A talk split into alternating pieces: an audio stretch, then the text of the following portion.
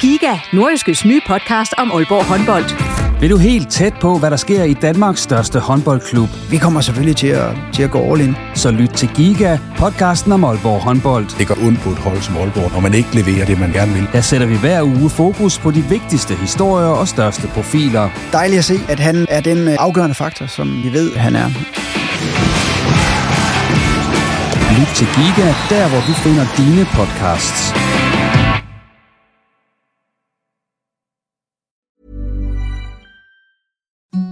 The softest sheets you've ever felt. Now imagine them getting even softer over time. That's what you'll feel with Bowl and Branch's organic cotton sheets. In a recent customer survey, 96% replied that Bowl and Branch sheets get softer with every wash. Start getting your best night's sleep in these sheets that get softer and softer for years to come. Try their sheets with a 30-night guarantee. Plus, get 15% off your first order at bowlandbranch.com. Code BUTTERY. Exclusions apply. See site for details.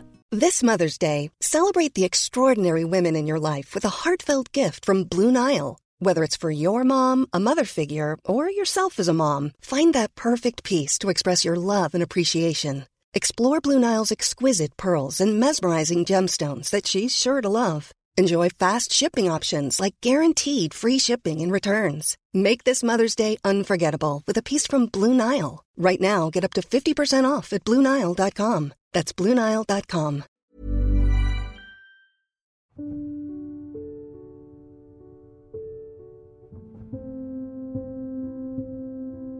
Det er en sommerdag, cirka syv år efter Maris Sølver Pedersen blev slået ihjel på åben gade for øjnene af sit tre måneder gamle spædbarn i barnevognen. Spædbarnet blev siden døbt Mads, og Mads er den her dag på sommerferie hos sine bedsteforældre, da telefonen pludselig ringer. Bedstemoren har en kort samtale. Og derefter får Mads at vide, at hans far snart kommer og henter ham. At sommerferien, der egentlig skulle have varet en hel uge, slutter nu efter bare et par dage. Den formiddag er Mads alene hjemme med sin bedstemor. Bedstefaren er på arbejde. Men det ændrer sig også efter telefonsamtalen. Mads lægger mærke til, at en ven af bedsteforældrene, Marius, pludselig dukker op og bare er der. Til uden andet ærne end bare at være til stede. Da Masses far noget tid efter ankommer, er han flankeret af en fremmed mand, som han præsenterer som en kollega. Syvårig Mads tager ikke notits af det, men sætter sig ind i bilen og kører med faren nordpå. Hvad Mads ikke ved, er, at manden i bilen ikke var en kollega. Det var en betjent med et skarpladt våben. At Marius ikke bare kom på besøg, men blev bedt om at komme og være vagt, indtil de nåede frem. Og at det hele skyldes, at hans mors drabsmand, som han på det her tidspunkt aldrig har hørt om, er på fri fod.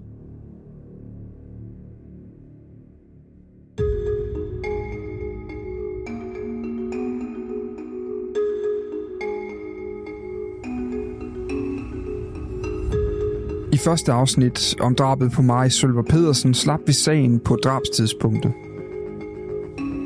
Mari ligger død på fortoget på overkæret i Aalborg. Ved siden af den væltede barnevogn, hvor i Mads ligger. Men drabet skal også i de kommende år forfølge Mads og hans familie. For under retssagen begynder Ole Svanen, drabsmanden, at fremsætte trusler mod Mads og hans far. Trusler, som kommer tæt på, da Ole flere gange stikker af fra fængslet. I dag går vi tæt på den efterfølgende retssag om Masses barndom. Du kommer til at møde hans far, Henning Sølver Pedersen, som kæmper flere kampe i årene efter Maris død. Dels for, at hans hustrus død skal påvirke hans søns barndom så lidt som muligt, men også for, at samfundet bliver bedre til at håndtere stalking, som det hans hustru var udsat for op til sin død. I studiet er nordjyskes kriminalreporter Jesper Ramsing og netop Mads Sølver Pedersen, der står for at fortælle sin families historie. Jeg hedder Dan Grønbæk. Du lytter til Bag om forbrydelsen, og dagens episode starter i minutterne efter drabet på Mari Sølver Pedersen.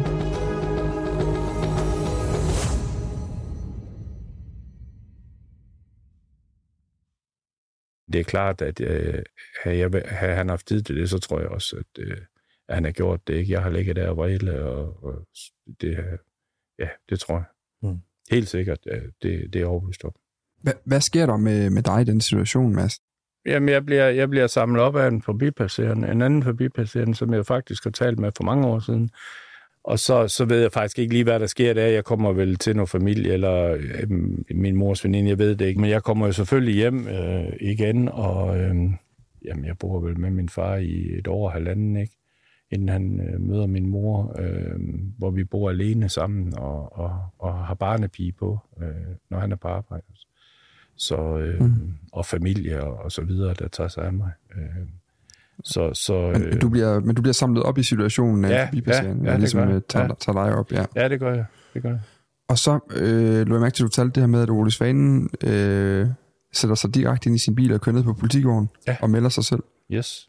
Finder man nogensinde ud af, hvor, hvor, hvorfor det? Altså han, som, jeg, som Jesper sagde tidligere, han var besat af det der, og det der mor, det lå over ham, ikke? Og, og han har indlogeret sig øh, på øh, Gistrup Kro nogle dage inden, øh, og har købt det her jagtgevær og savet det over på sit hotelværelse. Øh, og har holdt øje med min mor jo, har jo observeret, han har måske stået deroppe på den bakke i en to-tre dage og holdt øje øh, og ventet på, at hun kom den vej forbi. Ikke?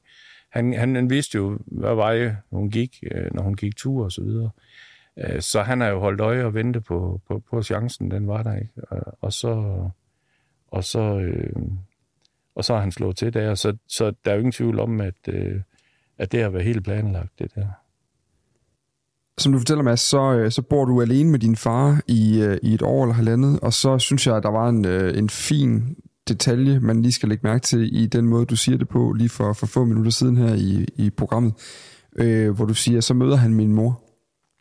Og det er jo fordi, han, øh, han møder din, øh, Ja, ja. Den kvinde, du jeg siger, artiklen beskriver som din mor, altså den, øh, den kvinde, der tager sig til dig, eller tager dig mm-hmm. til sig, og som du i dag ser som din, øh, din mor op igennem din opvækst. Du er næsten en øh, næsten teenager, øh, før du for, al, for alvor forholder dig til mm-hmm. det her. Mhm. Men hvordan tog din far det? Altså det har været, øh, det har været en, en gryende lille familie, der blev revet fra hinanden for ham der. Ja, alt er jo heller ikke rosenrødt. Min far havde jo også lidt dårlige nerver. Han så for eksempel aldrig krimifilm. Altså, han kan godt lide at se de gamle øh, Agatha Christie-film, men så er nogen med noget vold og noget skyderi, dem gik han altid fra. Øh, øh, det, det var ikke ham øh, at se dem. Men, men ikke sådan, at du lagde mærke til det. Så rejste han sig bare, gik ind og sad i den anden stue og læste en bog eller et eller andet, men, men han brød sig ikke om det. Og, og det er jo altid svært, øh, hvordan folk er inden, fordi der er ikke så mange, der har kendt min far inden af dem, der lever i dag, men en af hans bedste venner øh, sagde til mig, øh, på et tidspunkt, da vi kom til at snakke om det efter min far var død, at øh, han sagde til mig, der var din far før det skete, og din far efter det skete. Og han blev andet menneske, og det, det gør man jo sådan en stor tragedie. Det kan ikke undgås, at det sætter sit præg øh, på sådan noget.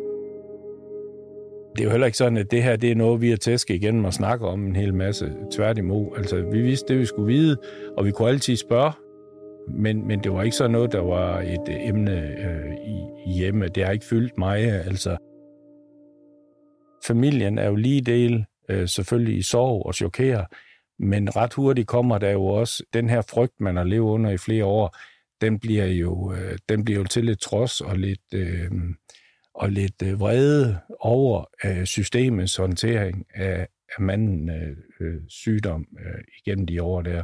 Og, øh, og derfor går der jo faktisk ikke ret lang tid efter mor, før min far øh, kontakter øh, stifttidene øh, og får et interview i stifttiden. Det er jo normalvis heller ikke sådan noget, man lige starter ud med øh, få dage. Flere mennesker vil gerne være i fred. Men jeg tror for min far, der, der følte han så stor uret i, i hele det forløb, der havde været, og, og den, den angst, min mor har levet i i flere år, at det var bare vigtigt for ham at, at få fortalt om, at, at han synes, det var en forkert håndtering af overlægen på Rigskov, at øh, han havde udskrevet ham og erklæret ham rask, når alle andre kunne se, at det var han ikke. Selv manden jo, og det, det er jo også en detalje, vi skal have med.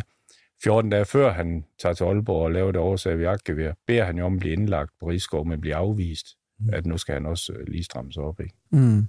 Ja. Så han prøver jo selv 14 dage før at gå ind og blive, blive indlagt, fordi han kan mærke, at nu kribler det i fingrene igen. Og det er det, min far går efter. Han går efter en overlæge. Det viser sig jo også, at kort tid inden min mor bliver der skudt den anden dame nede på hendes hjemmeegn, nede på, på øh, Assens Maria-egnen der, også er en jaloux kæreste, som den samme overlæge har haft fingeren i og, og sendt ud. Så, så det er lidt ham, min far går i kødet på, og, og systemet, at man bare, at man ikke øh, tager det mere seriøst, og så bare kalder det kærlighedssyge. Min far, han er jo sådan en type, at hvis først han bed sig fast i en sag, så, så bliver han ved, og øh, han skriver jo brev til justitsministeren øh, omkring øh, det forkerte i, at man ikke har sådan, det vi jo så kender i dag som stalkerlov, det tror jeg ikke lige min far vidste, hvad det var dengang, men i hvert fald, at man havde noget, der beskyttede øh, den slags mennesker, at der blev forfulgt. Og han får jo faktisk også foretrædet for justitsministeren for at diskutere sagen omkring både det med Rigskov og det med, at uh, han synes, der bør være en strammere lovgivning på det her. Mm. Og det er jo egentlig også grunden til, at jeg har sådan indvillig lige at deltage i det her, fordi det er jo ikke uh, for at få uh, 15 minutters fame, der har jeg været i min tid, men uh, det, det er det er lidt for, fordi noget af det, der trigger mig, det var de sidste linjer, min far giver i et interview, hvor han siger, at grunden til, at han går ind i det her og, og gør det her, det er for, at andre mennesker ikke skal igennem øh, det, min familie har været igennem. Og det, øh, mm. det synes jeg var stærkt. når man så sidder 60 år efter og ser, at vi jo slås med akkurat det samme, bare i lidt større målestok, fordi nu har vi fået nogle sociale medier, hvor det er lidt nemmere at genere folk på at forfølge dem på, end det var dengang, hvor du var nødt til at starte bilen og købe og holde øje med dem. Øh, så, øh, så, så synes jeg jo ikke, vi er kommet voldsomt langt. Jeg tror i hvert fald ikke, min far ville være tilfreds, hvis han, øh, hvis han kunne se det i dag. Din far, han siger blandt andet til Aalborg Stiftstidende dengang, øh, om Ole Svanen, siger han, ham bebrejder jeg intet, for han er en syg mand. Ja. Derimod har jeg vanskeligt ved at styre mine bebrejdelser mod nogle af de læger, der har behandlet Ole Svanen i Rigskov. Mm. Ja, ja. Og, øh, og han, som, som du siger, han kommer også efterfølgende netop har foretrædet for, øh, for justitsministeren, som jo er Hans Hækkerup, på det her mm. tidspunkt, øh, hvor, ja. hvor, hvor Hans Hagerup dog holder fast i, og det er jo det, der er dilemmaet mm. med den her, øh, med, med Ole Svanen, der har været indlagt i det psykiatriske system, det er jo, man kan jo ikke, han siger jo noget stil, man kan ikke holde på mennesker til, til tid og evighed øh, i, i det her samfund. Men, men det er i hvert fald et meget godt eksempel. Man kan blandt andet se det her brev, Mads taler om i den her artikel, man kan gå ind og finde den på, på nettet. Og det er jo også en af de ting, jeg er vokset op. Øh, altså, det er en af de ting, vi fik at vide dengang. Det var en syg mand. Han kunne ikke gå for. Altså, nogen havde lukket ham ud, og han, han, han var syg, og, og så videre. Jeg har aldrig vokset op i, i en familie fyldt med bitterhed eller had til nogen. Aldrig. Altså, jeg har aldrig hørt min far tale ilde om manden. Det er ikke kun øh, et avisinterview. Jeg har aldrig hørt ham sige, ham der er det jo kraftigt også en idiot, han skulle slå ihjel, eller eller andet. Aldrig hørt ham sige. Mm. Altså, han, øh, han forholdt sig til sagen og til, til omgivelserne, og ikke øh, egentlig så var han lidt ligegyldig ham der. Det bliver han så ikke senere jo, som vi sikkert også kommer ind på, men, men, men det er klart, at altså, ellers så fyldte han ikke noget i vores øh, liv. Og nu er du selv inde på det, at du, øh, er, er, øh, øh, du er med her blandt andet for at sætte øh, fokus på et, øh, som du kalder det også, et problem, som øh, stadigvæk er der, og som var der øh, dengang. Kvinder, der bliver dræbt af deres øh, partner, er et, et ret stort problem. Hvis vi kigger på tallene, så øh, er de kvinder, der bliver dræbt af 59, 59 procent, undskyld, 57 procent, øh, de bliver faktisk dræbt af deres partner eller deres øh, ekspartner. Der blev lavet en stor undersøgelse af danske drab fra 92 til 2016, og der var altså 300 ud af 536 kvindedrab, det var relateret til en partner eller en ekspartner. Og øh, mange af dem blev faktisk også begået af psykisk syge øh, partner, så det er jo noget, der i høj grad stadigvæk øh, eksisterer i vores øh, samfund. Der er faktisk også lavet en stor engelsk studie, hvor man har forsøgt at kigge lidt på, jamen, hvad er det, der sker? Og der har man simpelthen lavet sådan en 8-punkts øh, ting fra, at øh, forholdet starter til, at øh, drabet sker. Man starter med øh, et forhold. Det er en hurtig forelskelse. Det bliver ret hurtigt øh, kontrollerende, nogle gange voldeligt. Manden får trangen til kontrol, Mm. og når den her kontrol bliver truet, eller når han til sidst mister kontrollen ved, at kvinden forlader ham for eksempel, så er det, at tanken om mor opstår for at genoprette kontrollen, eller hæve sig i det mindste. Så planlægger han drabet, og til sidst begår han drabet.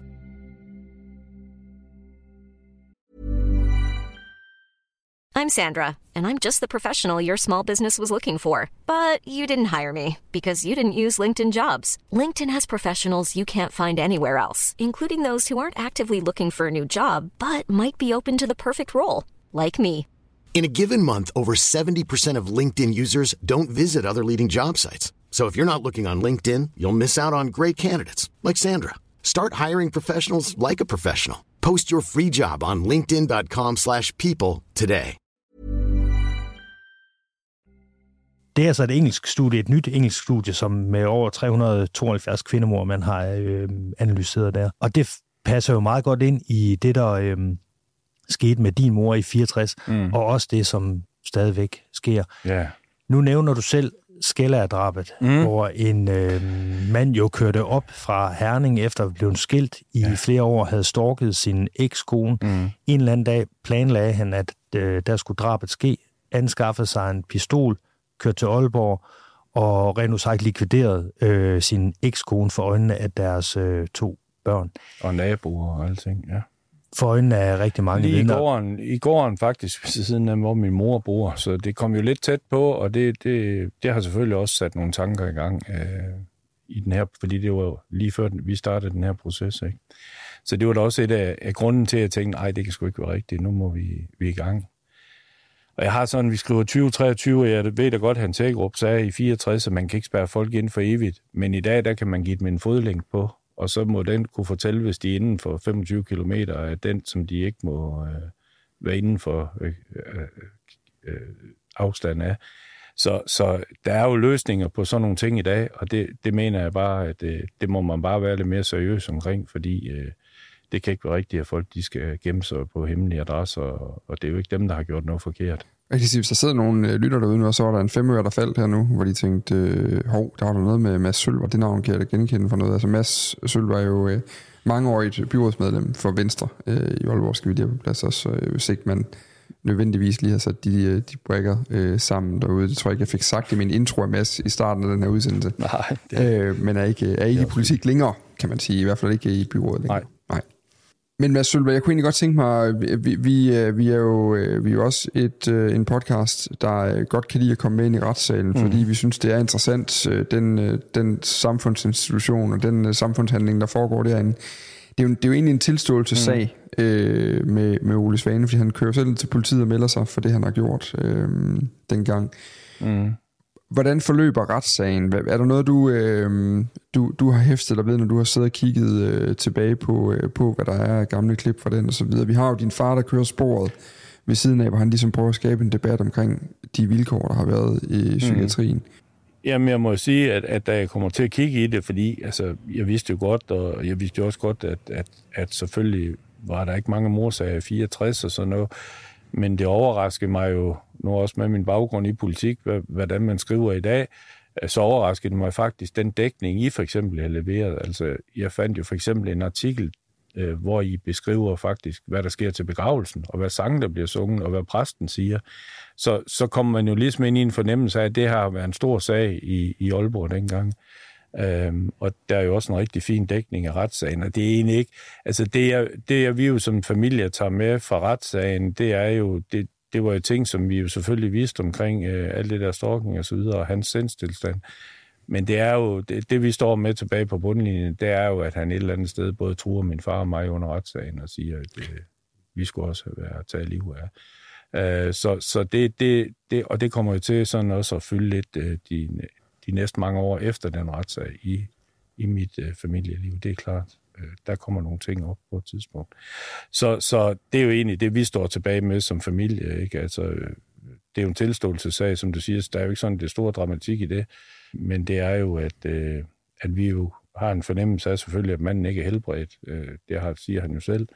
Og at, øh, at han jo nok også lidt har mig og min far på bucketlisten øh, stadigvæk. Så, så det, er jo, det, er jo, det er jo sådan det, min forældre, eller min far og min familie går hjem med fra den oplevelse. Mm. Øh, vi kan sige, Ole Svane, bare lige for at runde sagen, han bliver, jo, han bliver jo idømt fængsel på livstid, og øh, sidder først i Hersted Vester, mm. men så fra, fra 69, der sidder han på forvaringsanstalten i Horsens. Kan du komme med nogle eksempler på, hvordan det netop påvirker jer, de her trusler, der kommer ud fra, øh, fra retssagen? Det påvirker os jo først, da han stikker af fra fængsel. Det er klart. Så får vi jo det hele ribbet op igen. Ikke? Hvornår sker så, det? Kan du huske det? Øh, det sker to gange. Uh, ja, jeg kan huske situationerne, men, men jeg kan ikke sådan lige sætte et årstal på dem, lige hvornår det var, de faldt. Det står jo i, også i jeres artikel, øh, er det 71 og 73, tror jeg, mm. det er, ikke? Ja. Det er jo sådan, at ja, min, min far blev gift igen for, for øh, to børn mere, og vi tre er jo bare vok- er, er jo altid vokset op som søskende, og, og øh, kloge mennesker i vores familie satte sig ned og sagde, jamen, øh, der min bedsteforældre var jo, øh, var jo meget rummelige også i det her, så de sagde, jamen, øh, det er også vores børnebørn, og vi er kommet på ferie dernede, alle tre, lige mig. Øh, så vi har haft tre hold bedsteforældre, og vi har ferieret ved at blive forkælet af igennem tiden. Og jeg er så på min ferie, sommerferie dernede. Vi har så meget nu uge hver, min nede bedsteforældre i Assens. Og jeg er dernede på min, og faktisk lige været der i et par dage. Og så kommer min bedstemor en formiddag og siger, at øh, du skal hjem i dag. Øh, min bedstefar er på arbejde. Han var nede på cementfabrikken. Han var på arbejde. Og så siger hun, du skal hjem i dag. Og så er min bedstemor og bedstefar, de havde en god ven, der hed Marius, der kom i weekenderne altid. Men han kom lige pludselig og sad der. Og jeg tænkte, det var da pænt af ham. Øh. Jeg skulle lige ned i byen og have noget, min bedstemor havde lovet mig. Der var vi på vej ned, så han gik med øh, derned. Og så øh, kommer min far jo så og henter mig, og han har taget en, øh, en øh, arbejdskammerat med, eller en, en, en forretningsforbindelse med. Jeg kan huske, at han kom i sådan en jakke, i sådan en jakke, og øh, havde blæserjakke på. Og så kørte de mig til Aalborg. Vi skulle på ferie op i min tante og onkel i Brønderslev, øh, som så er min nuværende mors bror. Øh, og der, der skulle vi på ferie op, hele familien, og der slog vi så til mødes med min mor og min søskende deroppe, og, og bo deroppe i nogle dage. Og det var fedt. Jeg havde tre fædre, så det var, vi hygger os jo, var i friluftsbad og så videre. Øh. Og det er jo så først, lige den situation er så først bagefter, jeg får at vide, at øh, det var jo fordi han var stukken af, og ham, der havde været med min far dernede, det var en kriminalbetjent med en skarpladt pistol i, i skulderhylster. Og, øh, og at vi selvfølgelig blev holdt øje med op i Brønderslev på den adresse, vi var. Øh, der var selvfølgelig politi, der holdt øje med, at der ikke kom nogen på, på, på adressen. Så, så er der den anden gang. Ja, det er i 71 og i 74, øh, så du har været det i 74, der har været 10 år. Der har været 10 år gammel, ja. Men øh, der er vi jo hjemme på privaten i Frejlev. Og øh, min far bygger jo, øh, da han bygger et hus i 69, så bygger han det op på toppen af Straussvej, helt op på toppen af bakken. Og han bygger en øh, to meter høj mur rundt om hele haven, øh, med en stor port i, øh, man kan komme ind af. Og vi synes jo altid, det var sådan en indianerfort, men det kan man selvfølgelig godt lægge lidt i bagefter og sige, hvorfor gjorde han det? Øh, mm. Hvorfor tænkte han, at øh, der skulle være en stor mur rundt om hans have, øh, og så videre.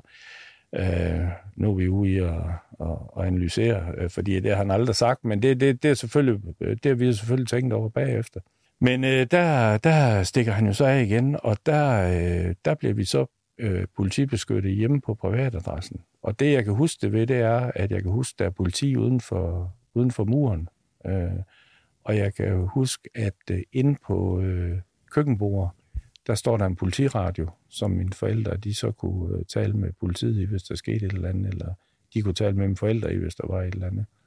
Øhm, og, øhm, og der, øh, altså det, det, det, min bror, han husker, det her var lidt et par år yngre end mig, han husker det som lidt spændende med de der politi, og jeg tror, blev vi enige om faktisk, at min far og mor, tror jeg, bildte os ind, det var en øvelse mm. øh, som de har sagt ja til at være med Jeg ved, min far var med i hjemmeværende på et tidspunkt, og jeg tror, de har bildet os ind, de var med i en øvelse. Altså, det var ikke sådan noget, vi lå ikke øh, og var bange i sengene, men der øh, kan da godt huske, at der var der sådan en trygge stemning. Øh, mm. det, det er sådan min erindring om det øh, dengang. Men der skete ikke noget i, i, i de her nej. øh, episoder? Nej, nej, nej, det gjorde ikke. Og man kan sige, øh, det kan man også se i artiklen første gang, så... der, er han, øh, der er han ude i et døgn. Han er simpelthen stukket af fra sin oppasser, øh, Ole Svane, nede på en restaurant i Aarhus. Mm. Øh, og anden gang, der er han, øh, ja. der er han øh, væk lidt længere, tror jeg, men, men heller ikke... Øh... Jeg fanget ude i en skov eller sådan et eller andet, hvor han har holdt til. Øh. Ja. Men det er, jo, altså, det, er jo lige, det er jo klart, når der så har været det trusselsniveau under retssagen, ikke? Øh, og, og, øh, jamen så er det klart, så, så bliver man jo øh, selvfølgelig nervøs og bange øh, af det. Men jo igen ikke noget, der sådan efterfølgende kommer til at... Det er jo ikke sådan, vi har, vi har øh, vokset op med, heller ikke derefter, vi så får at vide et par år senere, at det har noget, der har på den måde fyldt i vores liv. Altså, jeg tror faktisk kun i familien var det egentlig kun min far, tror jeg, der kunne hans navn. Han fik jo nyt navn, da han kom ud. Ja. Øh, men jeg ved, at min far var i en vis kontakt med politiet. Hvis der skete et eller andet, så, så ville de kontakte min far. Øh, men, men det er aldrig noget, der har fyldt noget for vi andre. Nej, det kunne jeg godt tænke mig at høre. Altså, han flygter to gange øh, der i 70'erne, og I får øh, politibeskyttelse. Det er jo et udtryk for, at, at man har taget den her trussel øh, ja, ja. ret ja. alvorligt. Ja. Øhm, har, har du aldrig i din opvækst senere hen været, øh, været bange for den her mand? Nej, nej, det har jeg ikke. Det har jeg ikke. Altså, jamen, det er bare hele den opvækst, vi har haft, der vi simpelthen bare ikke... Øh, vi har lært det der, det, det sagde man for altid, det der med, det der med had, det æder en op, øh, og, og man skal heller ikke gå og være bange for nogen, og vi skal heller ikke hænge på den måde i fortiden, altså som vi altid har haft det der øh, udtryk i familien, det der med liv, det er for det levende. Altså det er dem, vi koncentrerer os om at hjælpe. Øh, og, og, øh, så det har jeg simpelthen ikke, det ligger simpelthen ikke i min opvækst at, at være bange for noget. Vi, vi har lært at være nysgerrige. Øh, vi har lært af min far, at øh, det skulle bedre at sidde foran i bussen end bag i bussen. Så oplever man mere, og så man også måske få lov at få hånden på rette, ikke? Jeg sidder lige og tænker på, hvordan jeg skal stille spørgsmål til sidst, Mads, nu. Det, fordi det er egentlig lige omkring det der med, øhm, som jeg husker det i artiklen, der siger du noget med på et tidspunkt, at, at, at, du, øh, jamen jeg husker som det handler om taknemmelighed. Altså over den måde, ja, nu, ja. du beskriver både, hvordan din, øh, din, øh, din biologiske mors øh, forældre tager mm-hmm. dine nye søskende til sig, kan man sige. Øh, øh, og lige pludselig har I tre sæt bedsteforældre, ja, ja. Og, og det hele, altså det er jo, mm-hmm. en, det er jo en familie, ja. der på mange måder viser mere overskud, end man kunne kræve efter det traume, der har ramt familien på ja. en eller anden måde. Ikke? Øhm, Helt 100 procent. Har du gjort dig nogle tanker om, hvordan det kunne være gået? Ja, ja da. Det har jeg da. Sådan en som min far, han fik jo heller ingen hjælp. Der var jo ikke en psykolog, der kom hjem og snakkede med ham det var familien, og så måtte vi i gang igen, og der var jo også en dreng, der skulle tage sig af. Men min far har jo aldrig siddet ned og snakket med nogen, der kunne hjælpe ham med det her. Og det tror jeg, han ville have haft godt af. Øh, altså, han har da også haft nogle øh, mørke perioder i sit liv, hvor, hvor det her, der knuger ham, det er der ingen tvivl om. Øh, selvom vi måske ikke har mærket det så meget øh, som børn. Men, men øh, han skulle da snakke med nogen dengang. Øh, så, så det er jo en af de gode ting. Det vil jeg så sige, nu skal vi jo ikke... Øh, men i dag, når så noget sker, øh, så er der jo hjælp øh, til alle mand, og alle bliver snakket med, og, og sker noget ude på en skole, det er bare en dør, jamen så er der jo hjælp næste morgen, når skolen starter, så er de der snakket med de andre børn og så videre. Mm. Så på den led, der er, det jo, øh, der er vi jo kommet rigtig langt i, i den der håndtering af sorg og, og så videre. Men der skulle han jo nok have haft noget hjælp, og det kunne jo lige så godt have endt i, at han havde sat sig ned og drukket en flaske whisky og haft ondt af sig selv, Øh, og så, så var det skulle nok måske ikke gå helt så godt, som, øh, som det kom til at gå for mig, vel, hvis øh, så kunne man jo nemt at komme til at vokse op på en institution eller et eller andet sted. Øh, det, det, øh, så meget familie havde vi jo heller ikke i byen. Min far var enebarn, ikke? Så, så øh, det, det, kunne jo det kunne gå rivende galt. Øh, det, det er der ingen tvivl om.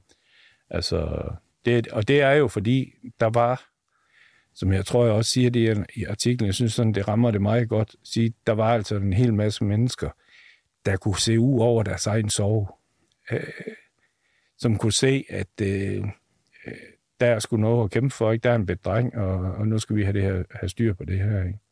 Så, så det var hele familien. Øh, jeg holdt juleaften og, øh, ved tanter og onkler sammen øh, med min far og så videre. Altså, det, det, øh, der var et stort netværk, der bakker op og, og hjalp øh, øh, bagefter.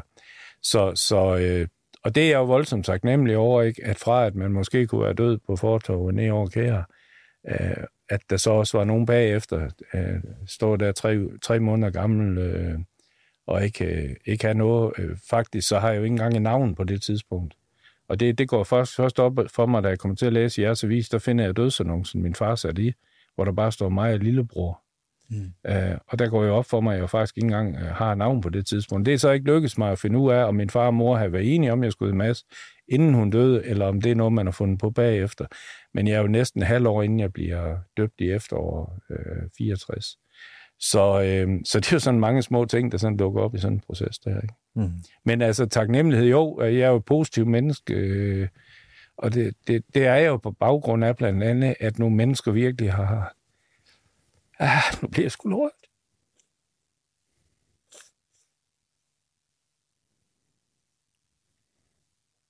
Men der har... nu hoster vi lige. Bare, bare tage tid, Mads. Vi har øh, al, den, al den tid i hele verden, det skal være. Ja, men altså, det bliver man... Øh... Jo, men det bliver man... Øh, altså, man bliver da også lidt rørt, og det bliver da også noget, jeg snakker om nu, øh, fordi øh, jeg har sgu haft et fantastisk godt liv. Øh, og jeg kan sige, at det, det godt ske, at jeg mister min mor. Så får jeg en ny øh, halvanden år efter, og hun har bare været der for mig øh, hver eneste dag. Hmm. Og der er sådan lige præcis 20 år imellem min mor og mig, så vi har jo... Øh, hun bliver 80 nu her, ikke? jeg bliver 60, og, og hun, er, hun ringer hver dag for at høre, hvordan jeg har, og er bekymret, hvis jeg er forkølet. Og, som hun er med mine andre søsken også, men, men vi, vi har altid haft et fantastisk liv og en fantastisk omsorg. Og, øh, og når man så ved, hvor galt alt sådan noget det kan ind i, så, så kan jeg kun bare være så taknemmelig øh, over de mennesker. Og det er jo så noget det, jeg har i mit foreningsliv og i min politiske karriere, prøver at se, øh, jamen, man har jo, øh, man har jo en, øh, et ansvar for at være med til at prøve at give noget af det videre til nogle andre mennesker, der har svært. Øh, og øh, det har jeg jo gjort. Jeg har blandt andet også siddet fire år i børn- og ungeudvalget, hvor det jo ikke er lutter lavkager, hvor man jo møder nogle af de bagsider, som jeg kunne have været i også, øh, hvis ting de jo går galt. Ikke? Så, så det, øh, det, det, jeg kan kun se tilbage på, på 60 fantastiske år, selvom øh, man så lige starter med, at det faktisk er lidt halvtræls uge efter tre måneder. Jeg havde egentlig tænkt mig, at vi skulle øh, mere omkring det her med, øh, med, med stikkerne i dag, Jesper, sådan noget, men jeg synes sgu på en eller anden måde, det her det er en øh, finere afslutning, end du og jeg kan lave. Ved du hvad, jeg tror ikke, jeg skal ind og ødelægge noget som helst med tørre tal her. Det var da det, var da det bedste budskab, man kunne, man kunne slutte, af med, synes, synes jeg. Dejligt positivt, og det... Øh... Noget af det fineste nogle gange som journalist, det er at vide, hvornår man skal holde sin kæft for sit liv ud, så det... Øh Ja, det, det tror jeg skulle være et meget godt tidspunkt der, faktisk. um, Ting, som man skulle opleve at høre en journalist sige det. Tusind tak, fordi du ville øh, komme og fortælle om det, Mads. Det var så lidt. Og øh, vi er tilbage igen i næste uge. Øh, den her gang kan jeg godt sige, der er vi øh, længere tilbage mod nutiden, Jesper. Ja, så går vi tilbage til, til inden for de sidste 10 år i hvert fald. Ja, det er ligesom der, vi det er der, det, der har vi ligesom dig som førstehåndsvidende på tingene, så er det lidt nemmere at have med at gøre, så bør vi ikke give avisarkivet hver eneste gang. Nej, lige præcis. Husk, du altid kan høre øh, hele bagkataloget af det her uh, program. Vi ligger inde alle de steder, du har lyttet med her. Og også, så kan du altså også igen, jeg lægger et link i, i teksten til det der, den episode, hvor du kan gå ind og finde vores kollega Ida Thorsens øh, store artikel om øh, Mads, øh, hvor du blandt andet kan se billeder af mange af de her dokumenter, vi nævner undervejs fra, øh, fra det omfattende avisarkiv på, øh, på nordisk.dk. Nok om det for øh, denne gang. Vi er tilbage igen om en uge. Tak fordi du øh, lyttede med.